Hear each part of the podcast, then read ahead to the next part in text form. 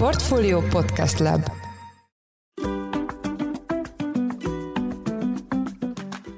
Mindenkit üdvözlünk, ez a Portfolio Business Podcast új adása, ami a Mastercard támogatásával jelenik meg. A mai témánk a digitális fizetési megoldások és ennek különböző leágazásai a pénzügyi tudatosságtól kezdve a zöld megoldásokon át a kártyás csalásokig.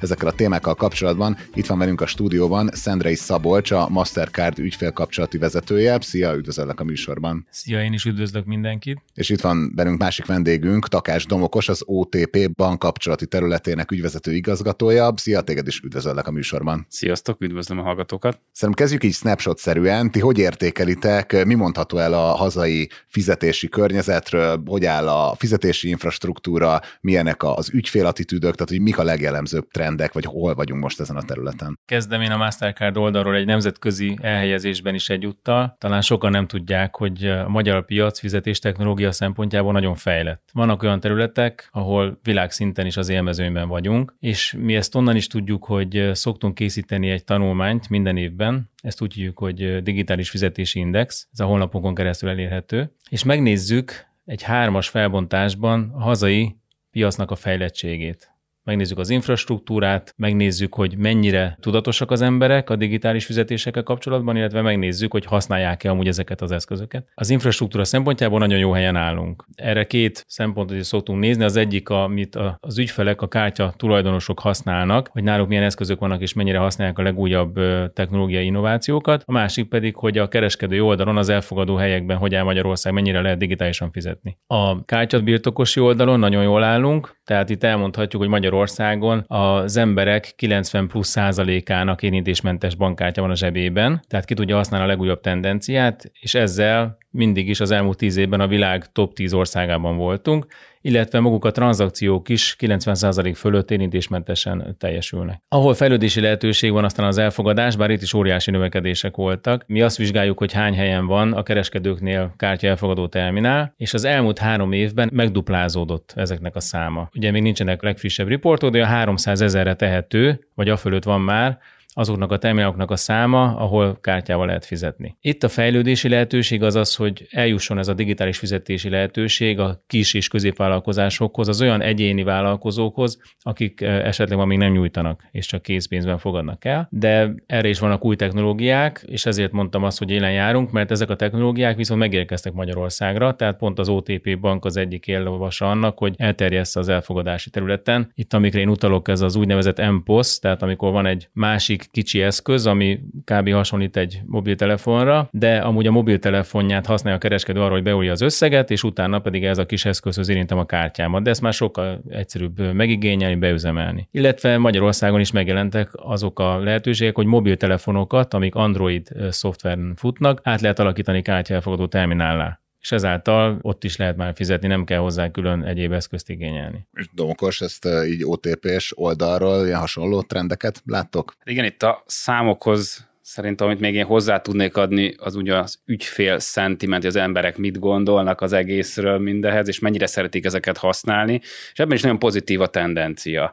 Azt látjuk, hogy az ügyfelek nyitottak a digitális megoldások iránt, és itt most ugye, amiről a Szabolcs beszélt, inkább a kártyás fizetéseknek a világa, és az látszik, hogy az már teljesen elfogadotta a mai világban, hogy kártyával lehet, sőt, már van egy társadalmi réteg, aki elvárja a kártyás fizetést. Tehát ő ez már kifejezetten akadály, ha valahol készpénzzel kell fizetni. Ha egy kicsit kitekintünk, és, és mondjuk elmegyünk egy nyugat-európai országokba, akkor azt tapasztalhatja, hogy ott a készpénzes fizetés szinte teljesen megszűnt már. Mindenhol kártyával lehet fizetni, vagy egyéb digitális megoldásokkal. És ilyen szempontból ugye mi banki oldalról az digitális fizetési megoldásokról beszélek, hiszen a kártyán túl azért, és azt mondjuk itt megint azt mondom, Nyugat-Európában is, vagy akár keletre kitekint, mondjuk Kínában, a kártyán túl vannak egyéb fizetési megoldások. Én ugye akkor azt mondom, hogy, hogy talán a leg legkényelmesebb, az tényleg a kártya, és a hazai piacon a kártya lefedettség azt gondolom, hogy megfelelő, tehát az ugyan a Szabolcs említette, jelentősen növekedett az elfogadóhelyeknek a száma, és az infrastruktúra ezáltal, tehát az elfogadói és a kibocsátói oldal is már biztosítja azt, hogy az ügyfelek az esetek döntő többségével tudjanak kártyával fizetni, és hogy itt már szó volt róla, hogy a, a, ami még egy kicsit ilyen hiányosan lefedett rész, ez a, ez a kisvállalkozás fodrásznál tudok-e fizetni, tudok-e az autószerelőnél fizetni, egyébként a piacon mondjuk tudok-e fizetni kártyával. Ezek a területek szerintem, ahol, ahol a mobilra épített fizetési megoldások, akár egy softpost, egy MPOS reményénk szerint tovább tudja növelni a kártyás fizetéseknek a piacát. Egyébként, ha nagy számokat nézzük, akkor meg azt látjuk, hogy az elmúlt évek és többek között a Covid-nak is köszönhetően azért jelentősen növekedett a digitális vagy elektronikus fizetéseknek az aránya a pénzforgalmon belül. Olyan 20%-ot töltöttek be régen, ez most már bőven 30% fölé ment. Ez ugyanakkor azt is jelenti, hogy még bőven van térnövekedése. Tehát, hogy mind Szabolcs, mind nekünk még van munkánk ezen. Egyébként ez a felfutás az elmúlt időszakban, ugye a Covid-ot említette, nyilván ugye ismertek a jogszabályi változások, de hogy van egy olyan aspektusa, amit például Afrikában látni a mobilos fizetéseknél, hogy kimarad egy fejlődési szakasz, és akkor rögtön a következőbe lép. Tehát ez mennyire jellemző Magyarországra, hogy most azért vagyunk ennyire progresszív állapotban, mert hogy nagyon alulról indultunk. Igazából mi pont nem, tehát mi a klasszikus lépéseket követtük, de azt kell, hogy mondjam, hogy ez tényleg az OTP-nek és a Mastercardnak volt az egyik úttörő lépés, hogy behozta az érintésmentes fizetés Magyarországra 11 évvel ezelőtt, és akkor mi talán az első öt országban voltunk a világon, ahol egyáltalán beindult ez, de a klasszikus lépések megvoltak, tehát először volt mágnescsíkos kártya, utána chip kártya, utána érintésmentes kártya, Szerintem a nagy lökést az adta, amikor az érintésmentes kártya beköltözött a telefonba. Amit az előbb mondtam, ez a tanulmányunk a digitális fizetési index, azt is megmutatta, hogy a Magyarországon kibocsátott kártyák kétharmadát már tokenizálták egy telefonba, tehát egy telefonba már betették. Ez nem jelenti azt, hogy minden kártyát használnak, mi azt látjuk, hogy az érintésmentes fizetési tranzakcióknak, amit kártyával történik Magyarországon, egy olyan egy negyede az, ami már telefonnal történik. De hogyha belegondolunk, hogy ez is hány év alatt állt át, ez egy elég rövid idő, és már eljutottunk idáig, hogy mindenhol érintenek az emberek, és annak az egy negyede az telefonnal történik. Igen, szerintem csak annyit tennék hozzá, mert sokan nem tudják, hogy a Mastercardnak egy fejlesztési központja van Budapesten, és egy ilyen szerencsés együtthatás az OTP-nek, hiszen az OTP csoportnak meg a központja van Budapesten, és számos esetben újdonságokat, akár egész világra szóló újdonságokat a magyar piacon próbálunk ki. És összességében a magyar piac egy relatíve fejlett piac. Ha nyugatabbra nézünk, akkor azt gondolom, hogy akár mondjuk egy német piaccal is összehasonlítva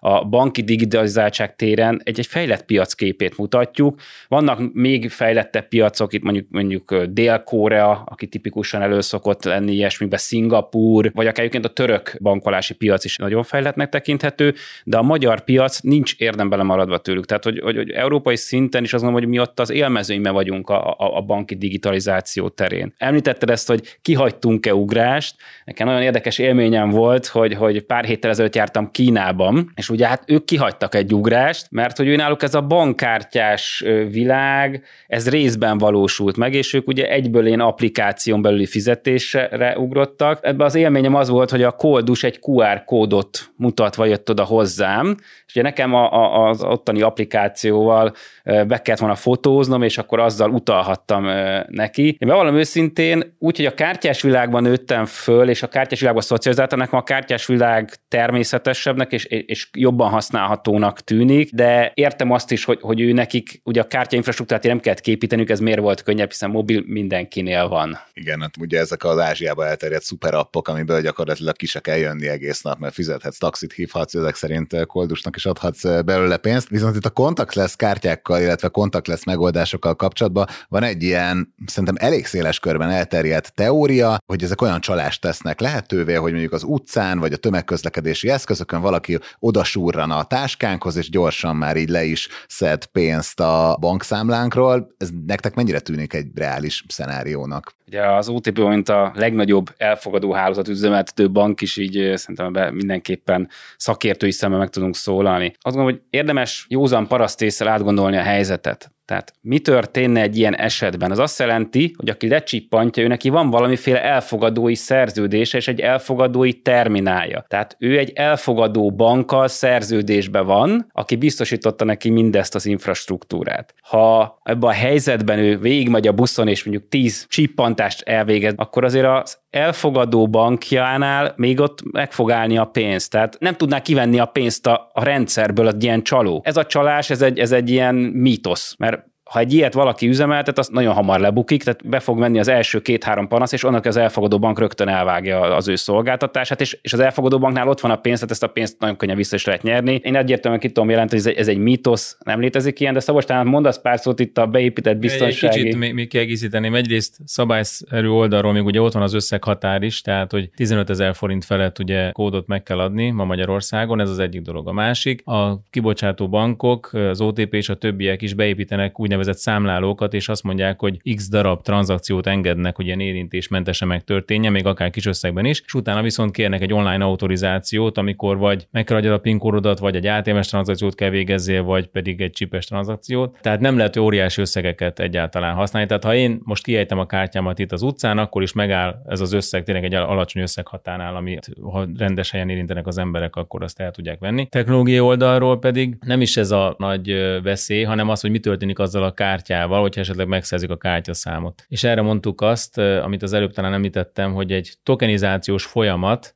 történik, ami azt jelenti, hogy amikor a telefonommal fizetek, akkor nem az eredeti kártyaszám az, amit az a terminál leolvas technikailag, hanem az egy másik át van fordítva egy úgynevezett tokenné, az eredeti kártyaszám, és egy másik ö, szám utazik, a telefonom és a terminál között. Magyarán, hogyha azt valaki megszerzi, azzal nem tud mit kezdeni. Hogy ez a, egyértelműen itt már a, a, megoldás. arról a csalásról, vagy arról a, a visszaélésről beszélünk, hogy valaki megszerzi a kártya adatainkat, és leimitálja, és be, berakja egy készülékbe.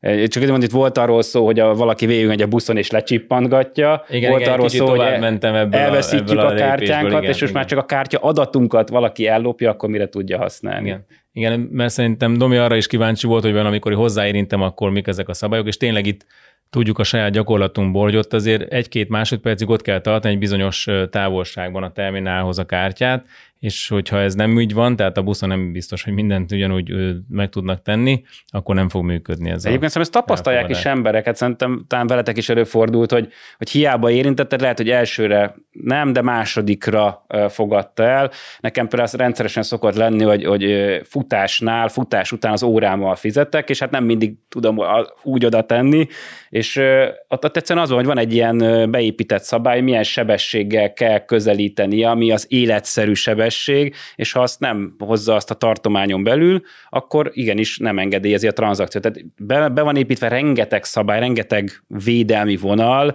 és így azért mondom, visszatérve az eredeti kérdés, szerintem egyértelműen ez egy mítosz. És van arról valamilyen adatotok vagy tanulmányotok, hogy akik még nem használnak digitális fizetésre nem bankkártyát, tehát például órát, vagy telefont, vagy ilyen megoldásokat, ugye ez egy ilyen óriási robbanás volt az elmúlt időszakban, hogy szinte bármivel tudunk már fizetni, amiben van valamilyen chip, hogy azok miért nem használják, tehát vannak még ilyen attitűdök, amik kifejezetten így, így félnek az emberek az ilyen? Ezeket elég jól lehet kutatni, ez a tanulmányunk szintén hozott pár megállapítást. És itt visszatérnék arra, hogy amit mondtam, hogy három dolgot vizsgálunk. Tehát az infrastruktúra, megdicsértük az iparágat, nagyon jól áll. És most jön a nehézség, a tudatosság és a használat, tehát a tudás, amiből jönne a tudatosság, ugye? Sajnos itt nem állunk olyan jól. Míg Magyarországon mondjuk minden második ember tudja, hogy hogy kell használni mobiltárcát, már az is csak minden második ember. Az, hogy ki van tisztában egy ö, okos fizetési eszközzel, egy órával, egy gyűrűvel, az már egy megint egy alacsonyabb szám. Illetve ö, ma is azt mutatják a kutatások, hogy az emberek legbiztonságosabbnak a készpénzt ítélik meg. Természetesen most a teljes lakosságot reprezentáló kutatásról beszélünk, tehát nem a pénzügyre tudatos emberek, de az át, átlagot nézzük, akkor készpénz a legbiztonságosabb, és kényelmes eszköznek is tart tartják, ezért ugye még azt látjuk, és erre mondta Domi, hogy nagy a fejlődési lehetőség, hogy hiába ott az infrastruktúra, sokkal többet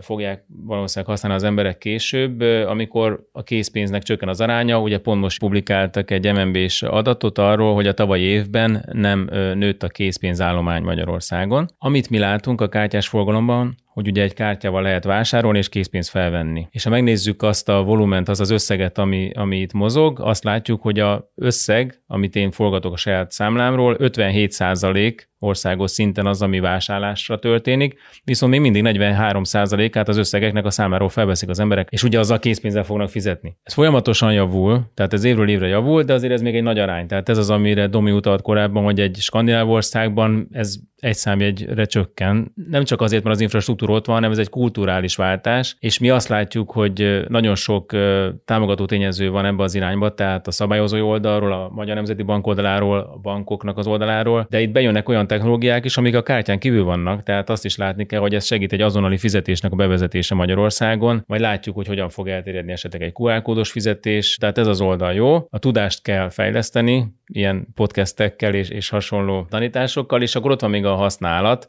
ami amikor már megvan a tudásom, akkor ez beépül a mindennapokba. És itt a, záró gondolatom az, hogy ha ez egy nagyon kényelmes dolog, és nincs nagy költsége, akkor be fog épülni, ilyen volt az érintésmentes fizetés, Ilyen lehet egy azonnali fizetés bizonyos élethelyzetekben. Ha valamelyik közül nem valósul meg, akkor az nem terjed el. Én személy szerint próbáltam órát, láttam gyűrűket, van, aki szereti, van, aki nem, de nem láttuk azt, hogy a, a gyűrűk meghordították volna a világot egyelőre. Talán Új-Zélandon, nem? Ott, ott ahol a, a gyűrű igazándiból tér tudott nyerni, és azt hiszem ott, ott, ott vetekszik a wearables, tehát a különböző ilyen magunkon hordható eszközök esetében ott a, a leginkább használt. Mert lehet, hogy ennek a tengerhez van köze, hogy be, ők beszaladnak a tenger tengerbe, és, és ott azért a leg, leginkább hogy az óra az nem biztos, hogy sós vízálló a gyűrű meg. Igen. Nekem egyébként gyűrűm is van, órám is van, leginkább egyébként az órát használom. Viszont egy pillanatra visszatérve egy a tudatossághoz, egy, egyik általam leginkább támogatott és, és, és propagált téma, ez a pénzügyi edukációnak a növelése. Abba szeretném kérni mindenkinek a, a segítségét,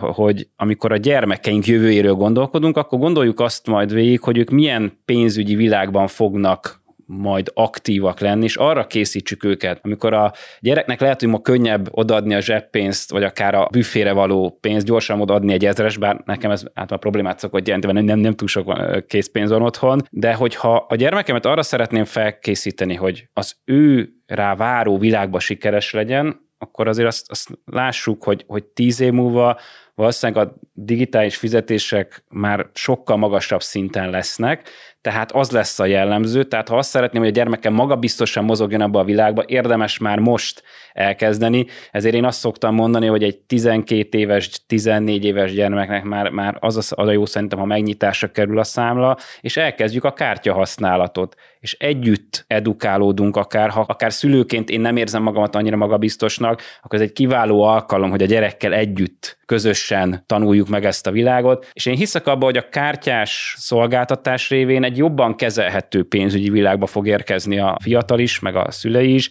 hiszen nyomon követhetők a költések, minden költés bekerül, a bankoknak már jó része biztosít olyan applikációt, többek között az OTP is, ami be is kategorizálja, tehát tudom követni, hogy mire költök, illetve be tudok állítani limiteket. Én, én magam is minden kártyámra eléggé strikten állítok limiteket, amit azonnal át tudok állítani egyébként, hogyha egy olyan adott helyzet van, bemegyek a mobilapba, rögtön átállítom, tudok fizetni, és visszaállítom, tehát teljesen biztonságosá lehet tenni ilyen szempontból. Tehát ez egy jól kontrollálható, jól követhető pénzügyeket lehetővé tevő szolgáltatás, hogyha a kártyás világot használjuk. Igen, ez egyébként érdekes, amit eh, mondtál, hogy gyakorlatilag így a digitális fizetésnek, vagy digitális megoldásoknak a terjedése a pénzügyi tudatosságot is elő tudja segíteni. Erre én is rácsatlakoznék, most inkább, mint egy eh, kétgyermekes apa. Éppen a hétvégén, és nem a podcast miatt jutottunk odáig a 11 éves eh, fiammal, hogy a Diák Szép applikációját a Magyar Nemzeti Banknak letöltöttük. És pont ez is egy olyan eszköz, de több ilyen van, van a bankoknak is ilyen, vagy a saját banki mobilap, amit ugye a szülőtől is megkapott a gyermek, ahol edukálják játékos formában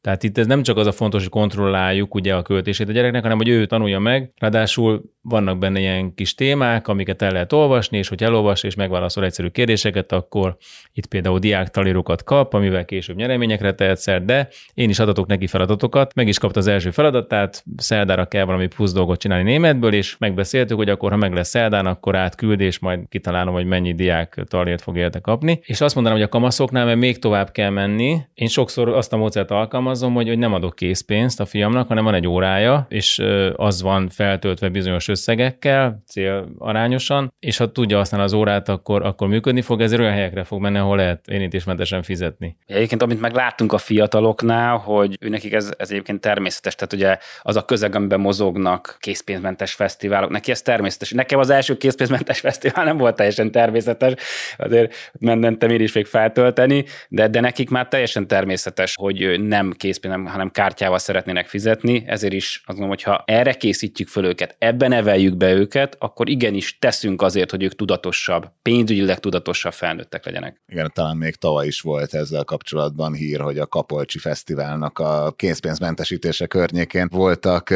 így negatív hangok, de ugye beszéltünk arról, hogy ugye a pénzügyi tudatosság szempontjából pozitív hatása van a digitalizációnak, illetve beszéltünk arról is, hogy ez a buszos lecsippantják az eszközeinket, ez nem egy túl reális szenárió, ugyanakkor ami felfutott, az a, az a kártyás vagy online csalásoknak a, az értéke, illetve a gyakorisága is. Itt most milyen nagyobb trendeket láttok, vagy hogy lehet ezt kikerülni, mert azért ez tényleg egy olyan vetülete, ami ellen minél inkább küzdeni kell. Én is a saját környezetemben nagyon sok embernek szoktam mondani, hogy milyen helyzetben ne gondolkodjanak arról, hogy most tényleg a bankjuk hívta őket. Itt is kezdeném én, hiszen nemrég volt nátok vendég Szonyik László kollégám, aki elmondta a fő trendeket. Az infrastruktúrában jól állunk. Szabályokat bele tudunk rakni a rendszerbe. Maga a technológia, azt gondolom, hogy, hogy eléggé fejlett. Én mondtam is, hogy a magyar banki technológia az ez egy eléggé fejlett világszínvonalon is, ugyanakkor a legsebezhetőbb része az ember. És amikor a banki rendszer úgy látja, hogy az adott ügyfél akarta azt megtenni, és mindent ő adott meg, az ellen nem fog tudni védekezni.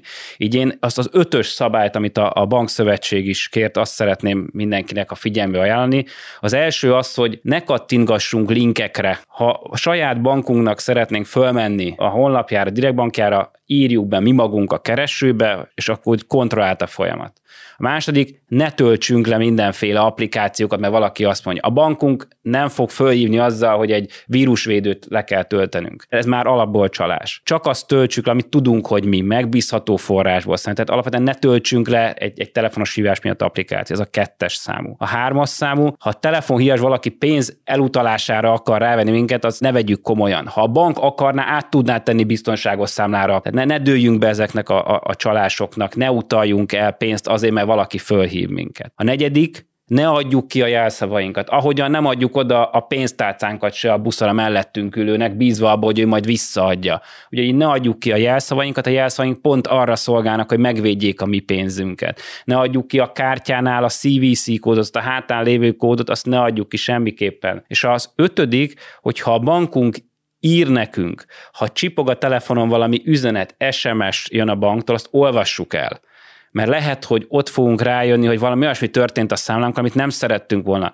és azt ott bejelentjük, onnantól kezdve a bank viseli a kockázatot amíg be nem jelentjük, a miénk a kockázat. Tehát ha ellopják a kártyámat, vagy bármi történik, csippan a telefonom, hogy valaki használta, nem tudom, bankokban valahol a kártyámat, akkor, akkor ne csak scrollozzak tovább, mondván azt, hogy fű, na, biztos történt valami, ebben a pillanatban azonnal menjünk föl, minden banknak szinte már van dedikált oldal a csalások bejelentésére, jelentsük, a bank egyből meg tudja állítani, jó esetben vissza is tudja szerezni ezt a pénzt, de és ami fontos, onnantól ez a felelősség a banké. Amint mi jelentettünk, a banké a felelősség felelősség. Amíg nem jelentjük, a miénk a felelősség. Ezt az ötös szabályt betartjuk, én azt gondolom, hogy a csalásoknak a döntő részét el tudjuk kerülni. Igen, ehhez nincs mit hozzátenni, követni kell ezeket az iránymutatásokat, illetve azt mondanám, hogy ugye a kártyás világban már él a kétfaktoros hitelesítés, és minden egyéb élethelyzetben, ahol ezt felajánlják nekünk, akkor ezzel éljünk. Egy aspektusáról még mindenképpen szeretnék beszélni a digitális fizetéseknek, hogy ez ugye makroszinten egy sokkal környezetbarátabb megoldás, mint a készpénzezés vagy a készpénzes fizetéshez szükséges infrastruktúra infrastruktúra működtetése, ez mennyire fontos az ügyfeleknek, ez mennyire szempont, amikor pénzintézetet választanak, hogy egy, egy bank vagy egy pénzügyi szolgáltató olyan szolgáltatásokat nyújtson,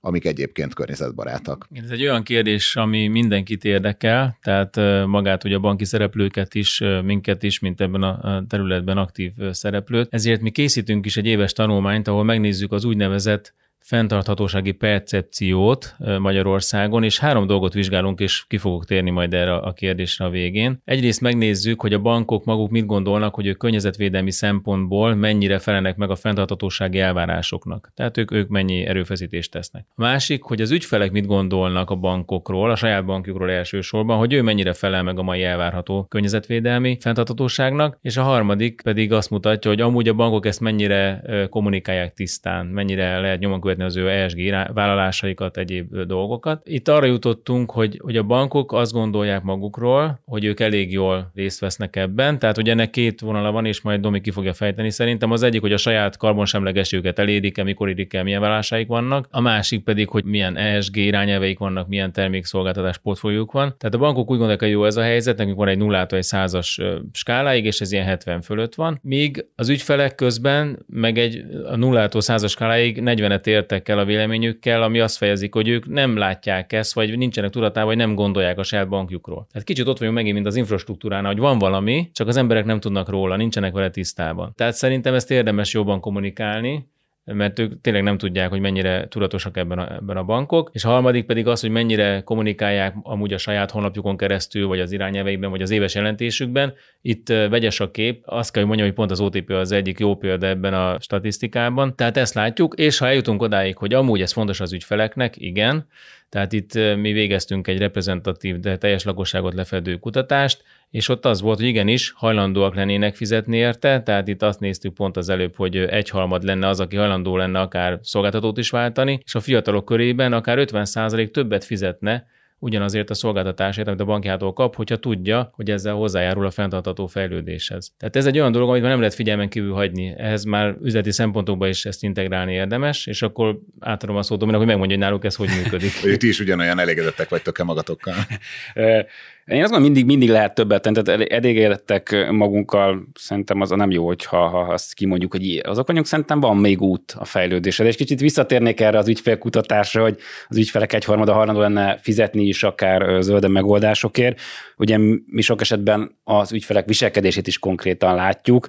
Azért azt, azt kell látni, hogy amikor kezdetben bevezettük az első ilyen speciális anyagból, tehát közel 90%-osan újra felhasznált anyagból készült kárt kártyákat, és próbáltunk akár ezekben árazási különbséget is tenni, akkor az ügyfeleknek nagyon-nagyon pici része választotta ezen termékeket.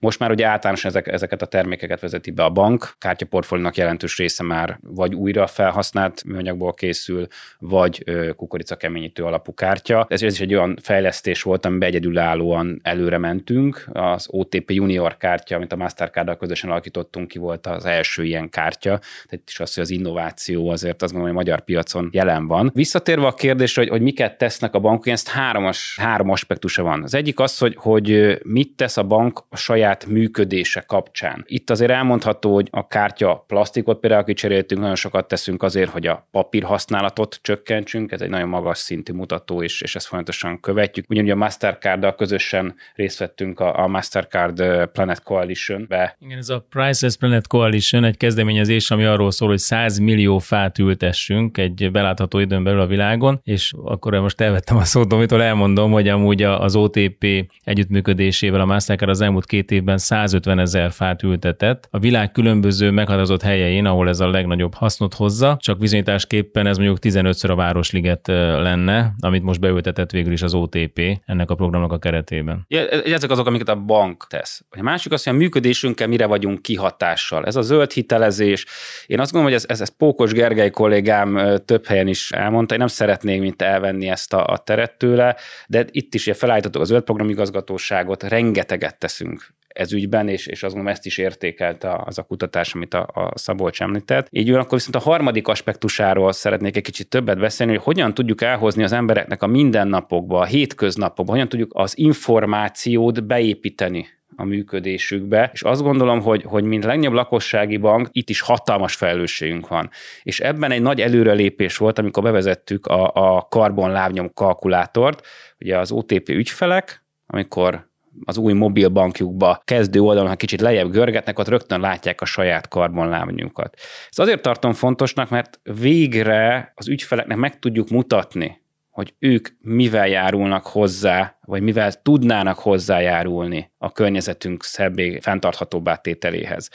Lehet mondani, hogy ez, ezek statisztikai adatbecsléseken alapuló modell áll az egész mögött, és az nem százszerékosan pontos. Én saját magam használom, és még nagyon jól látszott az egész kalkulátorban, hogy nyáron volt egy időszak, amikor többet utaztam vonattal, úgy mentem le a családhoz Balatorra, és volt egy időszak, amikor a kocsira váltottam, és egyértelműen kijött a, a karbon lábnyomomból, hogy, hogy ott én a közlekedési eszközömbe váltottam. Különbséget tesz abba is például, hogyha second hand ruhát vásárolunk, az alacsonyabb karbon lábnyom, mint hogyha új ruhát. Tehát ezeket figyelembe tudja venni. Én azt gondolom, hogy aki tudatos szeretne lenni, annak ez egy jó eszköz. Jó eszköz arra, hogy egy, egy tükröt tartson elé, és jó eszköz arra, hogy tudja nyomon követni a saját fejlődését ilyen szempontból is. Nekem még egy kérdésem maradt a végére, hogy tényleg nagyon régen beszélünk akár az ESG szempontokról, akár a biztonságról, akár a digitalizációról. Azt ti mennyire tartjátok aggasztónak, hogy most úgy néz ki, mintha a közbeszédben egy ilyen kifejezetten ilyen polarizáló kérdés lenne a további digitalizáció, vagy akár a, a készpénz forgalommal kapcsolatos további korlátozásoknak a bevezetése. Tehát ez mennyire akadályozhatja azt, hogy akár azokban a területeken, vagy azokon a területeken is előre léphessünk, ahol ti is mondtátok, mondtátok, hogy még tudnánk előre menni. Érzékeny ez a kérdés, és ez igaz, hogy a viselkedést visszaszoríthatja, tehát a digitalizációs fejlettséget kicsit tompíthatja az, hogyha az embereknek az attitűdje ugye a készpénz felé erősödik, és sajnos erre rá lehet erősíteni a közbeszédből. Viszont mi azt gondoljuk, hogy ez nem csak a piaci szereplőknek az érdeke, hanem egy állami, úgymond gazdasági érdek is, hogy a köztudottan nagy költsége járó készpénz termelés, a készpénz forgalomban tartása csökkenjen ennek a költségeleme, és ez is a digitalizáció irányába mutat, és azért jól látjuk, hogy a, hogy a Magyar Nemzeti Bankon keresztül ott vannak a törekvések arra, hogy minél több digitalizációs megoldás jelenjen meg Magyarországon. Tehát az azonnali fizetésen keresztül is annak az elterjedése. Én inkább azt mondanám, hogy egymásnak ellentmondó iránymutatások is megjelentek itt a közvéleményben, és erre nekünk is rá kell erősíteni, tehát a, a piaci szereplőknek a feladata, hogy elmagyarázzák, hogy mik ezeknek a dolgoknak a haszna, persze mi a kockázata, és ezzel ellen hogyan védekezünk. Ugye erről beszéltünk eddig, hogy mi azt gondoljuk, hogy ez egy nagyon biztonságos fizetési mód, amik, amiket összefoglaltunk. Tehát ezeket el kell mondani, és hogyha az emberek ennek tudatában lesznek, akkor nem fogják tartani a készpénzt szerintem. Én is abban hiszek, hogy ez feltartóztathatatlanul megy előre ez a folyamat. Tehát amit most látunk, az az, amit számos esetben korábban is láttunk jelentős innovációknál, amikor egy szélesebb kör, mert nagyon széles kör kezdi el használni, már úgymond ez kezd lenni a standard, akkor lesz egy olyan réteg, aki kiszorítva érzi magát, és nagyon kell figyelnünk, mert fontos, hogy ők is tudjanak jönni a, a többséggel, ezért most a bankoknak is, és szerintem a szabályozónak is az egy fontos feladata, hogy megoldást találjon az általuk felvetett problémákra. És mik ezek? Ugye ilyen tében például az, hogy a kis térségekben falvakban nem mindenhol biztosított százszájékosan az elektronikus fizetés, az annak a kezelhetősége, és egyáltalán tudatosság aznak a használatához.